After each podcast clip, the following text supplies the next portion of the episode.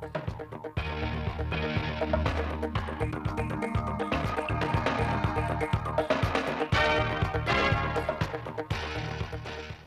quý vị và các bạn theo dõi chương trình thời sự phát thanh chiều ngày 12 tháng 12 năm 2022 của Đài Phát thanh Truyền hình Thanh Hóa. Chương trình hôm nay có những nội dung chính sau đây. Đồng chí Bí thư tỉnh ủy Đỗ Trọng Hưng kiểm tra tình hình triển khai thực hiện một số dự án đầu tư trọng điểm trên địa bàn huyện Hoàng Hóa. Quán triệt triển khai thực hiện nghị quyết số 11 của Ban Thường vụ tỉnh ủy về xây dựng và phát triển huyện Mường Lát. Tình trạng người dân gieo cấy lúa trước khung lịch thời vụ tại một số hớt địa phương trên địa bàn tỉnh Thanh Hóa Phần tin thời sự quốc tế, nhóm 12 nước EU đề xuất giảm mạnh giá trần khí đốt của Nga. Tổng thống Ukraine điện đàm với ba người đồng cấp trong một ngày. Sau đây là nội dung chương trình. Sáng nay ngày 12 tháng 12, đồng chí Đỗ Trọng Hưng, Ủy viên Trung ương Đảng, Bí thư tỉnh ủy, Chủ tịch Hội đồng nhân dân tỉnh đã đi kiểm tra tình hình triển khai thực hiện một số dự án đầu tư trọng điểm trên địa bàn huyện Hoàng Hóa. Cùng đi có các đồng chí Ủy viên Ban Thường vụ tỉnh ủy, Lê Tiến Lam, Phó Chủ tịch Thường trực Hội đồng dân tỉnh, Mai Xuân Liêm, Phó Chủ tịch Ủy ban dân tỉnh, lãnh đạo Văn phòng tỉnh ủy và một số ngành cấp tỉnh, phản ánh của phóng viên Đức Đồng. Đồng chí Bí thư tỉnh ủy và đoàn công tác đã đến thăm kiểm tra thực địa tại cụm công nghiệp Thắng Thái. Được triển khai từ năm 2016, cụm công nghiệp Thắng Thái do công ty Đại Dương Xanh làm chủ đầu tư với tổng diện tích giai đoạn 1 hơn 30 hecta. Đến nay cơ bản đã hoàn thành đầu tư hạ tầng và đã thu hút được các nhà đầu tư thứ cấp vào thuê đất, thuê hạ tầng để phát triển sản xuất kinh doanh với tỷ lệ lấp đầy khoảng 80% diện tích. Công ty Đại Dương Xanh cũng đang làm thủ tục xin được đầu tư giai đoạn 2, mở rộng quy mô cụm công nghiệp Thắng Thái lên thêm 20 hectare.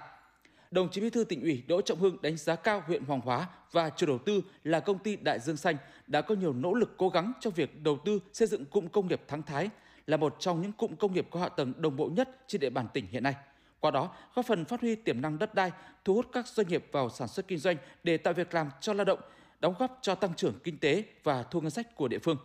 Tuy nhiên, đồng chí Bí thư tỉnh ủy lưu ý, với lợi thế là gần nguồn lao động, gần các trung tâm kinh tế lớn của tỉnh, gần các trục đường giao thông quan trọng, cụm công nghiệp Thăng Thái cần cân nhắc khi lựa chọn các nhà đầu tư thứ cấp, ưu tiên thu hút các dự án sản xuất kinh doanh đem lại giá trị gia tăng cao, không gây ô nhiễm môi trường. Huyện Hoàng Hóa cần phối hợp với Sở Công Thương quản lý chặt chẽ quy hoạch, đồng thời hướng dẫn hỗ trợ công ty Đại Dương Xanh trong thu hút đầu tư đồng chí Bí thư tỉnh ủy Đỗ Trọng Hưng và đoàn công tác đã đến kiểm tra thực địa khu vực dự án xử lý khẩn cấp chống sạt lở, xâm thực bờ biển tại Lạch Hới, thuộc địa bàn thôn Xuân Tân, xã Hoàng Phụ, huyện Hoàng Hóa. Theo cán bộ và người dân địa phương, tình trạng nước biển xâm thực vào đất liền ở khu vực này đã diễn ra từ nhiều năm, nhưng vài tháng trở lại đây diễn ra với tốc độ nhanh hơn. Do vậy, ngày 24 tháng 10 năm 2022, Chủ tịch Ban dân tỉnh đã ban hành quyết định số 3596 công bố tình trạng khẩn cấp Tiếp đó, ngày 28 tháng 11 năm 2020, Chủ tịch Ban dân tỉnh đã có văn bản số 17815 đồng ý chủ trương thực hiện dự án khẩn cấp chống sạt lở, xâm thực bờ biển khu vực cửa Lạch Hới. Trên cơ sở đó, ngày 9 tháng 11 năm 2022, Ủy ban nhân dân huyện Hoàng Hóa đã có tờ trình đề nghị Ủy ban dân tỉnh ban hành lệnh xây dựng công trình khẩn cấp để thực hiện các bước tiếp theo của dự án. Lãnh đạo Sở Nông nghiệp và Phát triển Nông thôn cho biết hiện Sở đã gửi văn bản xin ý kiến các ngành liên quan, sau đó sẽ trình Chủ tịch Ban dân tỉnh ban hành lệnh xây dựng công trình khẩn cấp. Đồng chí Bí thư tỉnh ủy Đỗ Trọng Hưng chia sẻ sâu sắc với sự lo lắng của lãnh đạo và nhân dân địa phương trước tình trạng sạt lở, xâm thực bờ biển khu vực Lạch Hới. Đồng chí nhấn mạnh, Ủy ban nhân dân tỉnh và các ngành đơn vị liên quan cần phải nhận thức rõ về tính khẩn cấp của việc khắc phục sạt lở, chống xâm thực, từ đó phải tập trung xử lý các công việc đúng tinh thần khẩn cấp, không được chần chừ kéo dài thời gian. Vì càng kéo dài thời gian thì tình hình sẽ càng phức tạp, xử lý sẽ càng tốn kém. Và hơn hết là nỗi lo sợ về sự an toàn đối với tính mạng tài sản hoa màu của bà con nhân dân đang sinh sống ở khu vực này. Đồng chí Bí thư tỉnh ủy yêu cầu ngay trong chiều nay ngày 12 tháng 12, các ngành được xin ý kiến phải có ý kiến phản hồi Sở Nông nghiệp và Phát triển nông thôn trình Ủy ban nhân dân tỉnh trong ngày mai 13 tháng 12 để ban bố lệnh xây dựng công trình khẩn cấp. Cùng với đó, phải hết sức quan tâm đến việc lựa chọn đơn vị tư vấn, nhà thầu thi công và đơn vị giám sát đủ năng lực, có trách nhiệm để công trình thi công đúng tiến độ, đảm bảo chất lượng kỹ thuật và phát huy tác dụng lâu dài. Cũng trong chuyến công tác, đồng chí Bí thư tỉnh ủy Đỗ Trọng Hưng và đoàn công tác đã đi kiểm tra tình hình thi công dự án mở rộng, nâng cấp tuyến đường Thịnh Đông, tuyến đường bộ ven biển đoạn qua địa bàn huyện Hoàng Hóa, dự án khu du lịch sinh thái biển và nghỉ dưỡng Flamingo Linh Trường. Đồng chí Bí thư tỉnh ủy đánh giá cao nỗ lực của chính quyền địa phương trong quá trình triển khai thực hiện các dự án. Hiện nay, các dự án đang được thi công cơ bản đảm bảo tiến độ đề ra. Các khó khăn vướng mắc chủ yếu liên quan đến công tác giải phóng mặt bằng và một số thủ tục về đất đai quy hoạch. Riêng đối với dự án tuyến đường bộ ven biển đoạn Nga Sơn Hoàng Hóa và đoạn Hoàng Hóa Sầm Sơn có thêm khó khăn về nguồn vật liệu săn lấp. Đồng chí Bí thư tỉnh ủy đề nghị Ủy ban nhân dân tỉnh chỉ đạo các ngành chức năng tập trung bàn biện pháp tháo gỡ, khắc phục trong quý 1 năm 2023, phải cơ bản đáp ứng đủ nguồn vật liệu săn lấp phục vụ thi công dự án. Cùng với đó, các nhà thầu phải huy động phương tiện lực lượng để nhanh tiến độ thi công, vì nếu dự án chậm sẽ ảnh hưởng rất lớn đến tiến độ giải ngân vốn đầu tư công, đến tăng trưởng kinh tế, việc làm của người lao động và sản xuất kinh doanh của nhiều đơn vị trên địa bàn tỉnh. Làm việc với lãnh đạo huyện Hoàng Hóa, đồng chí Bí thư tỉnh ủy Đỗ Trọng Hưng nhấn mạnh, Hoàng Hóa là huyện lớn, diện tích rộng, dân số đông, số đơn vị hành chính nhiều, nằm gần các trung tâm kinh tế động lực và nằm trên hành lang kinh tế phía đông của tỉnh, có nhiều tuyến đường giao thông quan trọng đi qua. Trong định hướng phát triển, Hoàng Hóa sẽ trở thành đô thị loại 4 vào năm 2025. Đến năm 2030 sẽ trở thành thị xã. Thời gian qua, Hoàng Hóa đã nỗ lực cố gắng đạt được nhiều thành tích, kết quả rất ấn tượng. Diện mạo và cơ sở hạ tầng của địa phương có sự thay đổi rõ rệt, đã thu hút được một số nhà đầu tư chiến lược triển khai được các dự án lớn. Những dự án này không chỉ ý nghĩa quan trọng, lâu dài đối với sự phát triển của huyện Hoàng Hóa mà còn đối với cả tỉnh. Do vậy, Hoàng Hóa cần tập trung cao hơn nữa, phối hợp chặt chẽ cùng các ngành đơn vị liên quan để tháo gỡ khó khăn vướng mắc, đẩy nhanh tiến độ thực hiện các dự án. Đối với các kiến nghị của huyện liên quan đến giải phóng mặt bằng dự án đường Đông Thị 1, Ủy ban nhân dân tỉnh cần chỉ đạo các ngành chức năng nghiên cứu thấu đáo, tìm giải pháp tối ưu nhất để vừa đảm bảo quyền lợi hợp pháp, chính đáng của người dân bị thu hồi đất, vừa thuận lợi cho thực hiện dự án. Cùng với đó, khẩn trương chuẩn bị tốt các điều kiện để triển khai dự án giai đoạn 2 đối với các đề xuất của tập đoàn Flamenco về giải phóng mặt bằng, điều chỉnh quy hoạch và xác định giá đất, đồng chí Bí thư tỉnh ủy đề nghị các ngành tập trung xem xét giải quyết rốt ráo khẩn trương đúng quy định của pháp luật. Đồng chí Bí thư tỉnh ủy đồng ý chủ trương cho huyện Hoàng Hóa xây dựng thí điểm đề án huy động nguồn lực xây dựng cơ sở tầng đáp ứng yêu cầu Hoàng Hóa trở thành thị xã vào năm 2030. Đồng chí chủ trương hỗ trợ đầu tư nâng cấp, cải tạo cơ sở vật chất bệnh viện đa khoa huyện Hoàng Hóa về việc lập quy hoạch hai bên bờ sông Cung để cập nhật vào quy hoạch chung đô thị toàn huyện. Trước mắt, Hoàng Hóa cần thực hiện đúng tinh thần công văn số 18145 của Ủy ban nhân dân tỉnh, đồng thời phối hợp chặt chẽ với các nhà tài trợ và các đơn vị liên quan để triển khai các bước đảm bảo đúng trình tự thủ tục theo quy định của pháp luật. Nhân dịp cuối năm 2022 và chuẩn bị đón Tết Nguyên đán, đồng chí Bí thư tỉnh ủy Đỗ Trọng Hưng yêu cầu huyện Hoàng Hóa tổ chức đánh giá việc thực hiện nhiệm vụ năm 2022 một cách thực chất, trên cơ sở đó, xác định mục tiêu nhiệm vụ giải pháp trong năm 2023 phù hợp. Đồng thời, phải hết sức quan tâm đến đời sống của nhân dân, nhất là các hộ nghèo, gia đình chính sách, công nhân bị khó khăn về việc làm, để mọi người, mọi nhà đều được vui xuân đón Tết vui tươi, an toàn, lành mạnh, ấm áp, nghĩa tình. Cùng với đó, tích cực chuẩn bị các điều kiện để sẵn sàng triển khai thực hiện thắng lợi các mục tiêu nhiệm vụ năm 2023, xây dựng huyện Hoàng Hóa ngày càng phát triển. Sáng nay tại huyện Mường Lát, tỉnh ủy Thanh Hóa đã tổ chức hội nghị học tập quán triệt triển khai thực hiện nghị quyết số 11 ngày 29 tháng 9 năm 2022 của Ban Thường vụ tỉnh ủy về xây dựng và phát triển huyện Mường Lát đến năm 2030, tầm nhìn đến năm 2045. Đồng chí Đại Thế Nguyên, Phó Bí thư Thường trực tỉnh ủy, Trường đoàn đại biểu Quốc hội tỉnh, Trưởng ban chỉ đạo xây dựng và phát triển huyện Mường Lát dự và trực tiếp quán triệt nghị quyết. Dự và chỉ đạo hội nghị có các phó ban chỉ đạo Nguyễn Ngọc Tiến, Ủy viên Ban Thường vụ Trường Ban Nội chính tỉnh ủy, Lê Đức Giang, Phó Chủ tịch Ủy ban dân tỉnh và lãnh đạo Bộ Chỉ huy Bộ đội Biên phòng tỉnh, tin của phóng viên Minh Tuyết. Phát biểu khai mạc và trực tiếp quán triệt nghị quyết số 11, đồng chí Phó Bí thư Thường trực tỉnh ủy đã nêu bật tầm quan trọng của nghị quyết số 11 đối với huyện Mường Lát. Đây là địa phương thứ tư trong tỉnh được Ban Thường vụ tỉnh ủy ban hành nghị quyết riêng về xây dựng và phát triển huyện.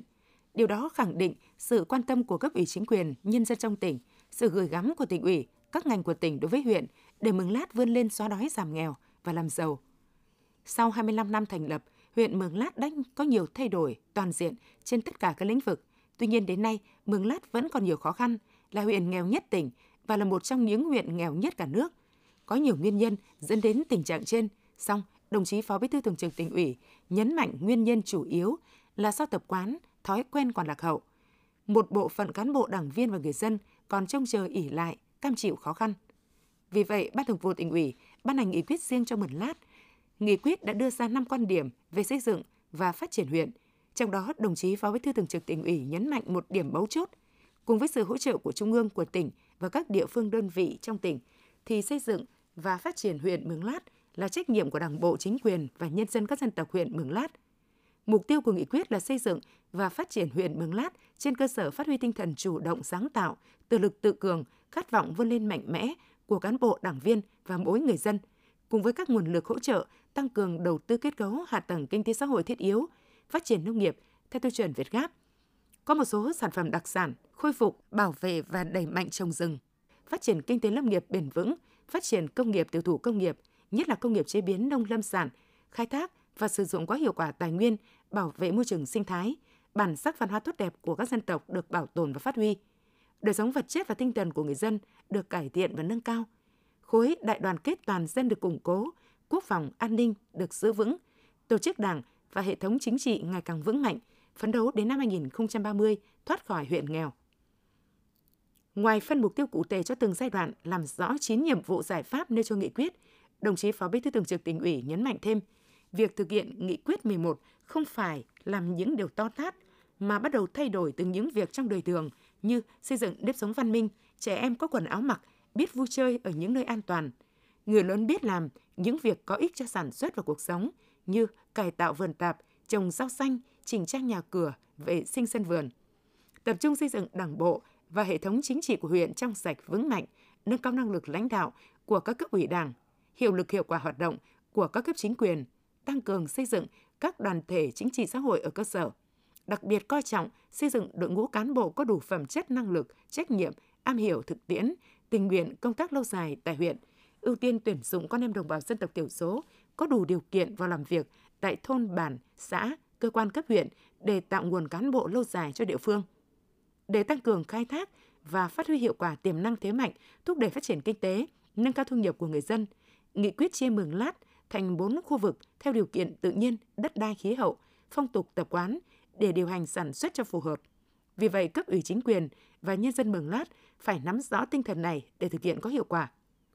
Đồng chí Phó Bí thư Thường trực tỉnh ủy khẳng định, nghị quyết có đi vào cuộc sống được không phụ thuộc chủ yếu vào sự quyết tâm, tinh thần tự lực tự cường của cán bộ đảng viên và nhân dân huyện Mường Lát. Còn sự hỗ trợ của tỉnh và các ngành các địa phương đối với huyện Mường Lát chỉ là một phần rất nhỏ. Tiếp đó, đồng chí Lê Đức Giang, Phó Chủ tịch Ủy ban dân tỉnh đã trình bày chương trình hành động của Ủy ban dân tỉnh về thực hiện nghị quyết số 11 của Ban Thường vụ tỉnh ủy, chương trình xây dựng 10 nhóm nhiệm vụ giải pháp nhằm cụ thể hóa mục tiêu nhiệm vụ và giải pháp nghị quyết số 11 đã đề ra, xác định rõ các nhiệm vụ chủ yếu, các giải pháp cụ thể và thiết thực gắn với kế hoạch tổ chức theo lộ trình phù hợp để thực hiện thắng lợi các mục tiêu tổng quát và các mục tiêu cụ thể của nghị quyết – khai thác và phát huy có hiệu quả tiềm năng thế mạnh, tập trung phát triển kinh tế trên cơ sở lấy nông nghiệp lâm nghiệp làm nền tảng, gắn với cơ cấu lại sản xuất theo hướng lựa chọn cây trồng vật nuôi phù hợp, thu hút và phát triển hợp lý các ngành công nghiệp, giải quyết nhiều việc làm, mở rộng dịch vụ thương mại ở những nơi có điều kiện. Phấn đấu đến năm 2030, huyện Mường Loát thoát khỏi huyện nghèo, Chương trình hành động là căn cứ để các cấp các ngành và huyện Mường Lát xây dựng nhiệm vụ, giải pháp chi tiết, cụ thể để tập trung chỉ đạo tổ chức thực hiện theo chức năng nhiệm vụ được giao. Đồng thời là căn cứ để tổ chức kiểm tra đôn đốc giám sát, đánh giá kết quả thực hiện nhiệm vụ của các ngành các cấp và địa phương – trên cơ sở nội dung chương trình hành động, Phó Chủ tịch Ủy ban dân tỉnh Lê Đức Giang đề nghị các cấp các ngành, cả hệ thống chính trị của huyện Mường Lát phải xác định rõ tinh thần trách nhiệm của mình đối với việc xây dựng và phát triển huyện Mường Lát, đồng thời phải xác định được lý do vì sao huyện Mường Lát còn nghèo để chủ động các biện pháp khắc phục, xây dựng địa phương phát triển. Tại hội nghị, lãnh đạo huyện Mường Lát cũng đã quán triệt chương trình hành động thực hiện nghị quyết số 11 của Ban chấp hành Đảng bộ huyện, qua đó nhằm nâng cao nhận thức trong toàn thể cán bộ đảng viên về vị trí tầm quan trọng của nghị quyết, xây dựng và phát triển huyện Mường Lát đến năm 2030, thoát khỏi huyện nghèo đến năm 2045, kinh tế xã hội thu nhập bình quân đầu người của huyện Mường Lát đạt mức bình quân của các huyện miền núi của tỉnh.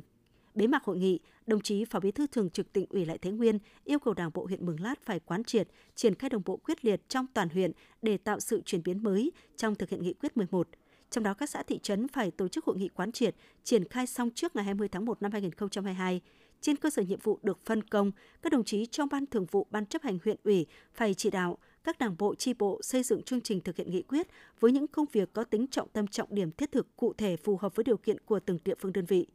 Ngay từ bây giờ, Ủy ban nhân dân huyện phải xây dựng kế hoạch thực hiện nghị quyết 11 trên từng lĩnh vực để chỉ đạo thực hiện, tạo sự chuyển biến ngay từ đầu năm. Hàng năm, Ban Thường vụ huyện ủy phải chỉ đạo các xã thị trấn sơ kết đánh giá kết quả thực hiện nghị quyết 11 trên địa bàn.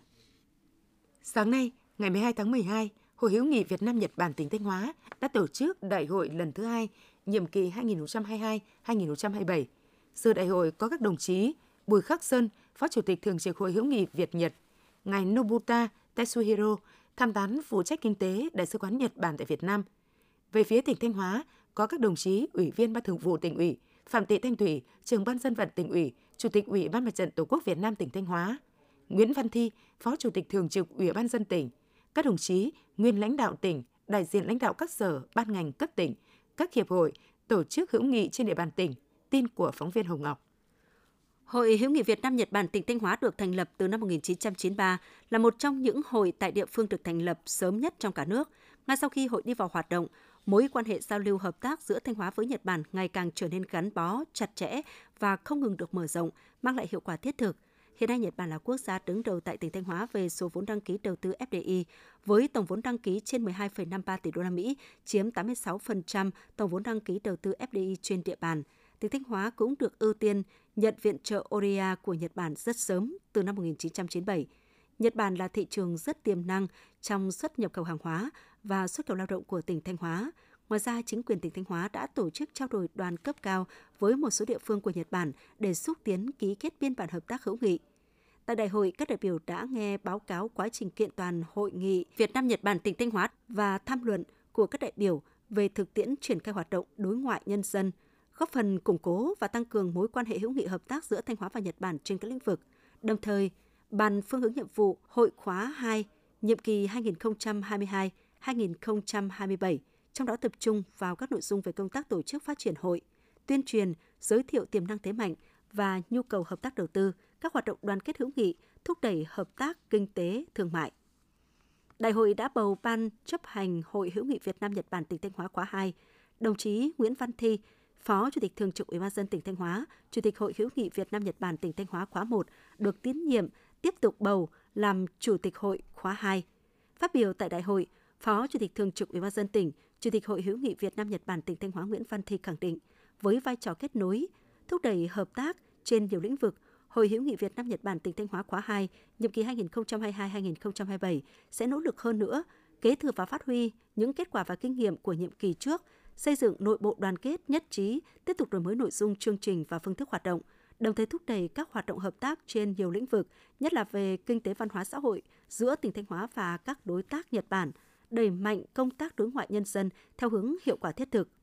đồng chí mong muốn Hội hữu nghị Việt Nam Nhật Bản tỉnh Thanh Hóa tiếp tục nhận được sự quan tâm lãnh đạo chỉ đạo giúp đỡ của Trung ương Hội hữu nghị Việt Nam Nhật Bản, của tỉnh ủy, Hội đồng nhân dân, Ủy ban nhân dân, Ủy ban Mặt trận Tổ quốc tỉnh, sự phối hợp chặt chẽ của các sở ban ngành địa phương trong tỉnh, các cơ quan tổ chức doanh nghiệp Nhật Bản và bạn bè quốc tế góp phần đưa mối quan hệ Việt Nhật phát triển toàn diện vì lợi ích của nhân dân hai nước.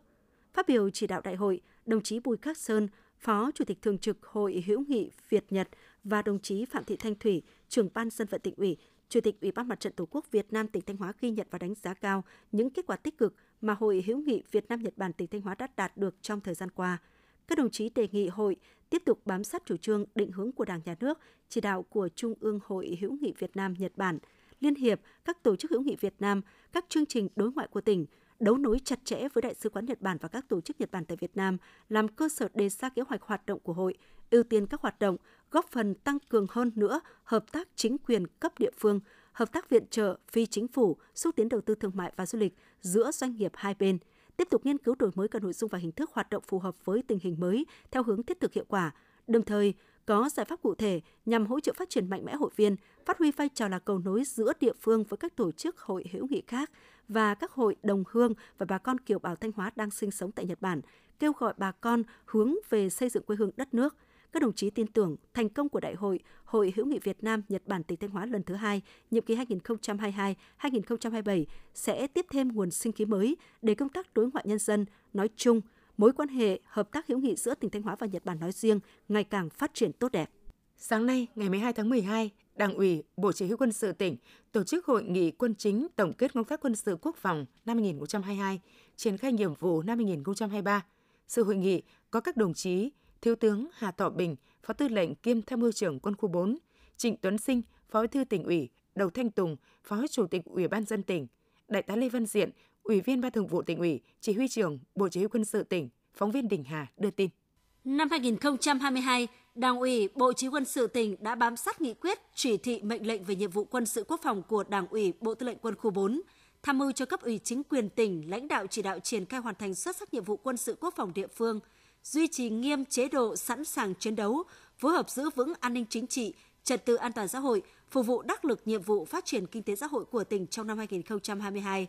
Chất lượng huấn luyện, xây dựng đơn vị vững mạnh toàn diện mẫu mực tiêu biểu, có nhiều tiến bộ, trình độ chuyên môn nghiệp vụ, khả năng sẵn sàng chiến đấu của cán bộ chiến sĩ đáp ứng tốt yêu cầu nhiệm vụ. Nổi bật là tham mưu làm tốt công tác khám tuyển, tuyển chọn công dân nhập ngũ năm 2022, đảm bảo đúng quy trình chất lượng tốt với 3.500 tân binh được bàn giao cho các đơn vị nhận quân. Triển khai các bước công tác tuyển quân năm 2023, đến nay 27 trên 27 huyện thị xã thành phố đã hoàn thành công tác khám tuyển. Đặc biệt, trong năm 2022, lực lượng quân sự các cấp đã tham mưu công tác chuẩn bị tổ chức thành công diễn tập khu vực phòng thủ tỉnh năm 2022 với sự tham gia của gần 8.300 người và trên 450 phương tiện các loại đảm bảo an toàn tuyệt đối. Qua diễn tập đã góp phần nâng cao nhận thức trách nhiệm của các cấp ủy đảng, chính quyền, lực lượng vũ trang và các tầng lớp nhân dân trong tỉnh đối với nhiệm vụ xây dựng và bảo vệ Tổ quốc. Thiếu tướng Hà Thọ Bình, Phó Tư lệnh kiêm Tham mưu trưởng Quân khu 4 ghi nhận biểu dương những kết quả nổi bật trong thực hiện nhiệm vụ quân sự quốc phòng của tỉnh Thanh Hóa trong năm 2022.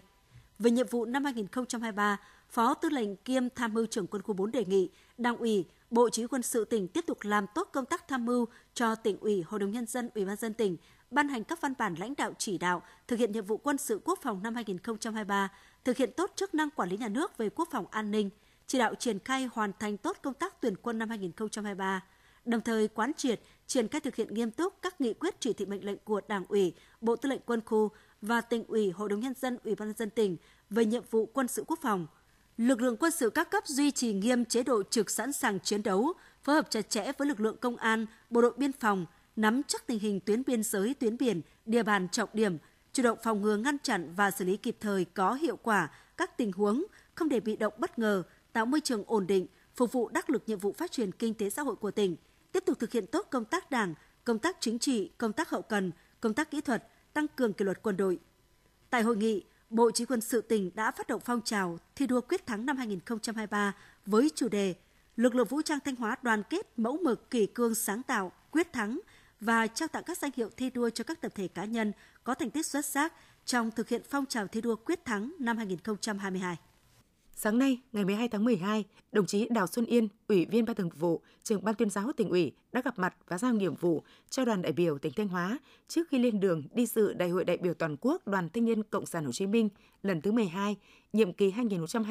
2022-2027. Sự buổi gặp mặt có đại diện lãnh đạo các ban ngành đoàn thể cấp tỉnh, tin của phóng viên Cẩm Tú. Đại hội đại biểu toàn quốc Đoàn Thanh niên Cộng sản Hồ Chí Minh lần thứ 12 sẽ diễn ra từ ngày 14 đến ngày 16 tháng 12 tại thủ đô Hà Nội – đoàn đại biểu tỉnh Thanh Hóa dự đại hội gồm 15 đồng chí. Trong chương trình đại hội, đoàn sẽ tham dự các diễn đàn thảo luận, góp ý văn kiện đại hội đoàn toàn quốc lần thứ 12 với các chủ đề khát vọng cống hiến, lẽ sống thanh niên, thanh niên sung kích, sáng tạo xây dựng đất nước, tổ chức đoàn, người bạn đồng hành với thanh niên, xây dựng đội vững mạnh vì đàn em thân yêu. Phát biểu tại buổi gặp mặt, đồng chí trưởng ban tuyên giáo tỉnh ủy Đào Xuân Yên chúc mừng các đại biểu đã vinh dự được bầu là đại diện cho tuổi trẻ Thanh Hóa trực tiếp tham dự Đại hội đoàn toàn quốc lần thứ 12, sự kiện trọng đại, diễn đàn lớn của tuổi trẻ cả nước. Thay mặt Ban Thường vụ tỉnh ủy, đồng chí trưởng ban tuyên giáo tỉnh ủy đề nghị các đại biểu trong quá trình tham dự đại hội gương mẫu, chấp hành tốt các quy định, quy chế của đại hội và của đoàn, tích cực tham gia các hoạt động diễn đàn, các tổ thảo luận của đại hội và đóng góp ý kiến có chất lượng, thể hiện bản lĩnh trí tuệ trách nhiệm của tuổi trẻ Thanh Hóa để phản ảnh tâm tư nguyện vọng của tuổi trẻ Thanh Hóa đến với đại hội, nêu cao tinh thần cầu thị khiêm tốn học hỏi, tiếp thu tinh thần của đại hội, tiếp thu những kinh nghiệm hay cách làm sáng tạo hiệu quả từ đại hội, từ các tỉnh thành bạn để nghiên cứu, vận dụng tại địa phương đơn vị mình để tiếp tục lãnh đạo, thúc đẩy công tác đoàn và phong trào thanh thiếu nhi của tỉnh ngày càng phát triển – Đồng chí trường ban tuyên giáo tỉnh ủy mong muốn mỗi đại biểu sẽ là những sứ giả của tỉnh trong việc tuyên truyền quảng bá tiềm năng lợi thế phát triển kinh tế xã hội, truyền thống lịch sử văn hóa cách mạng của quê hương, cùng khát vọng của Đảng bộ chính quyền, nhân dân tỉnh nhà trong xây dựng và phát triển tỉnh Thanh Hóa theo tinh thần nghị quyết Đảng bộ tỉnh lần thứ 19 và nghị quyết số 58 của Bộ Chính trị khóa 12 đề cao tinh thần trách nhiệm, sáng suốt lựa chọn những người đủ tài, đức, trí tuệ, năng lực để bầu vào Ban chấp hành Trung ương đoàn khóa 12, nhiệm kỳ 2022-2027. Sáng ngày 12 tháng 12, Hội đồng Nhân dân huyện Thiệu Hóa khóa 14 nhiệm kỳ 2021-2026, khai mạc kỳ họp thứ 12. Đây là kỳ họp thường lệ cuối năm để đánh giá tình hình thực hiện nhiệm vụ phát triển kinh tế xã hội, quốc phòng an ninh năm 2022, triển khai nhiệm vụ năm 2023. Năm 2022, 27 trên 27 chỉ tiêu đề ra của huyện đều đạt và vượt kế hoạch. Tốc độ tăng giá trị sản xuất đạt 16,72%. Tổng thu ngân sách trên địa bàn ước đạt 813,2 tỷ đồng, tăng 377,4 tỷ đồng so với năm 2021, vượt 274% dự toán tỉnh giao, cao nhất từ trước đến nay. Tổng huy động vốn đầu tư phát triển ước đạt 4.023 tỷ đồng, tăng 118,5% so với cùng kỳ, vượt khoảng 100,6% kế hoạch năm. Huyện có thêm một xã nông thôn mới kiểu mẫu, ba xã nông thôn mới nâng cao. Thêm 10 sản phẩm ô cốp được đánh giá xếp hạng. Văn hóa xã hội được quan tâm chăm lo và có nhiều tiến bộ. Năm 2023, huyện Tiểu Hóa xác định tiếp tục triển khai, thực hiện quyết liệt đồng bộ, hiệu quả các giải pháp, phấn đấu tốc độ tăng giá trị sản xuất đạt 18% trở lên, thu nhập bình quân đầu người đạt 58 triệu đồng một năm. Tại kỳ họp, các đại biểu đã biểu quyết thông qua 15 nghị quyết về kế hoạch phát triển kinh tế xã hội năm 2023. Thưa quý vị và các bạn, theo lịch thời vụ hướng dẫn của Sở Nông nghiệp và Phát triển Nông thôn, còn từ một tháng đến một tháng rưỡi nữa mới đến thời điểm gieo các trả mạ cho vụ chiêm xuân năm 2023. Tuy nhiên hiện nay, một số địa phương trong tỉnh đã diễn ra tình trạng người dân gieo cấy trước khung lịch thời vụ. Điều này sẽ dẫn đến nguy cơ mất mùa hoặc năng suất thấp, phản ánh của phóng viên thời sự. Theo kế hoạch, vụ chiêm xuân 2023, Thanh Hóa sẽ gieo cấy 113.000 hecta lúa. Thời vụ gieo mạ đối với trà xuân sớm và chính vụ được xác định bắt đầu từ ngày 10 đến 15 tháng 1 năm 2023, với diện tích chiếm khoảng 15%. Diện tích còn lại sẽ cơ cấu trà xuân muộn, thời gian xuống giống gieo mạ từ ngày 20 đến 30 tháng 1 năm 2023. Tuy nhiên, thời điểm này, qua kiểm tra của Sở Nông nghiệp Phát triển Nông thôn, tại một số huyện như Thạch Thành, Ngọc Lặc, Bá Thước, Lang Chánh, Quảng Dương, người dân đã gieo mạ, thậm chí đã cấy sớm hơn rất nhiều so với khung thời vụ an toàn đã được ngành nông nghiệp hướng dẫn. Bà Bùi Thị Niệm, thôn Hợp Lập, xã Quang Trung, huyện Ngọc Lặc, tỉnh Thanh Hóa cho biết. Cái nhà thì có ba xào. Năm nào cái lúa này dài ngày, lúa Thái Xuyên, cùng cấy trước Tết. Tầm 10 trở lại là cấy hết cả làng. Năm 2023, nhuận 2 tháng 2 âm lịch, thời tiết được dự báo sẽ khó khăn cho trồng trọt, không khí lạnh xuất hiện sớm và kết thúc muộn. Những diện tích gieo cấy quá sớm sẽ có nguy cơ chết mạ, chết lúa vì gặp rét hoặc đạt năng suất thấp do giai đoạn phân hóa đồng trổ bông có thể gặp các đợt rét muộn từ trung tuần tháng 3 năm 2023 đến trung tuần tháng 4 năm 2023. Ông Trịnh Văn Chất, trưởng phòng trồng trọt chi cục trồng trọt và bảo vệ thực vật Thanh Hóa cho biết. Đề nghị Ủy ban nhân dân các huyện, thị xã, thành phố tập trung lãnh đạo chỉ đạo một số nội dung cụ thể như sau. Một là thành lập các ban chỉ đạo cấp huyện, cấp xã, tổ chức tuyên truyền hướng dẫn cho người dân trong cái việc gieo cấy đúng thời vụ. Hai là chỉ đạo các cái đơn vị cung cấp thủy nông trên địa bàn phối hợp với Ủy ban nhân dân các xã, phường, thị trấn để lấy điều tiết thủy thủy lợi làm cái điều tiết thời vụ để nông dân tổ chức gieo cấy trong cái khung thời vụ tốt nhất. Sản xuất vụ xuân có tính chất bản lề, quan trọng nhất trong năm, quyết định việc hoàn thành thắng lợi các mục tiêu trồng trọt năm 2023. Do vậy, để đạt năng suất, sản lượng cao nhất cùng với lựa chọn cơ cấu giống phù hợp, đảm bảo chất lượng, các địa phương cần thực hiện nghiêm ngặt thời vụ gieo trồng, Sở Nông nghiệp Phát triển Nông thôn đã hướng dẫn. Năm 2022, tỉnh Thanh Hóa đề ra chỉ tiêu có 120 sản phẩm ô cốp mới, thì đến đầu tháng 12 này, số sản phẩm đã vượt 14 sản phẩm, chưa kể sẽ có khoảng hơn 30 sản phẩm dự kiến sẽ được xét chọn trong những ngày cuối tháng 12 này. Điều đáng mừng là năm 2022, tất cả 27 đơn vị cấp huyện của tỉnh đều có sản phẩm ô cốp mới, các sản phẩm phân bố khắp các vùng miền trong tỉnh với đa dạng chủng loại và lĩnh vực sản xuất – Nhìn lại hơn 11 tháng năm 2022, Văn phòng điều phối chương trình xây dựng nông thôn mới tỉnh đã tổ chức 6 đợt chấm điểm và tham mưu cho Hội đồng đánh giá xếp hạng sản phẩm ô cốp tỉnh Thanh Hóa, tổ chức 3 đợt đánh giá xếp hạng sản phẩm. Từ đầu năm đến nay, Ủy ban nhân dân tỉnh đã có quyết định công nhận 134 sản phẩm ô cốp, trong đó có 16 sản phẩm 4 sao, 118 sản phẩm 3 sao, đạt 112% kế hoạch được giao. Lũy kế đến đầu tháng 12, tỉnh Thanh Hóa đã có 292 sản phẩm ô cốp, trong đó một sản phẩm 5 sao quốc gia, 56 sản phẩm 4 sao, 235 sản phẩm 3 sao. Với kế hoạch này, Thanh Hóa đã vươn lên thành địa phương có số sản phẩm ô cốp đứng thứ hai cả nước sau thủ đô Hà Nội và là một trong 11 tỉnh thành phố có sản phẩm ô cốp 5 sao quốc gia. Quý vị và các bạn vừa theo dõi phần tin trong tỉnh. Thực hiện chương trình biên tập viên Vân Anh, các phát thanh viên Minh Thu Minh Thư, kỹ thuật viên Lê Hằng, tổ chức sản xuất Hoàng Văn Triều, chịu trách nhiệm nội dung Nguyễn Huy Long. Tiếp ngay sau đây là bản tin thời sự quốc tế.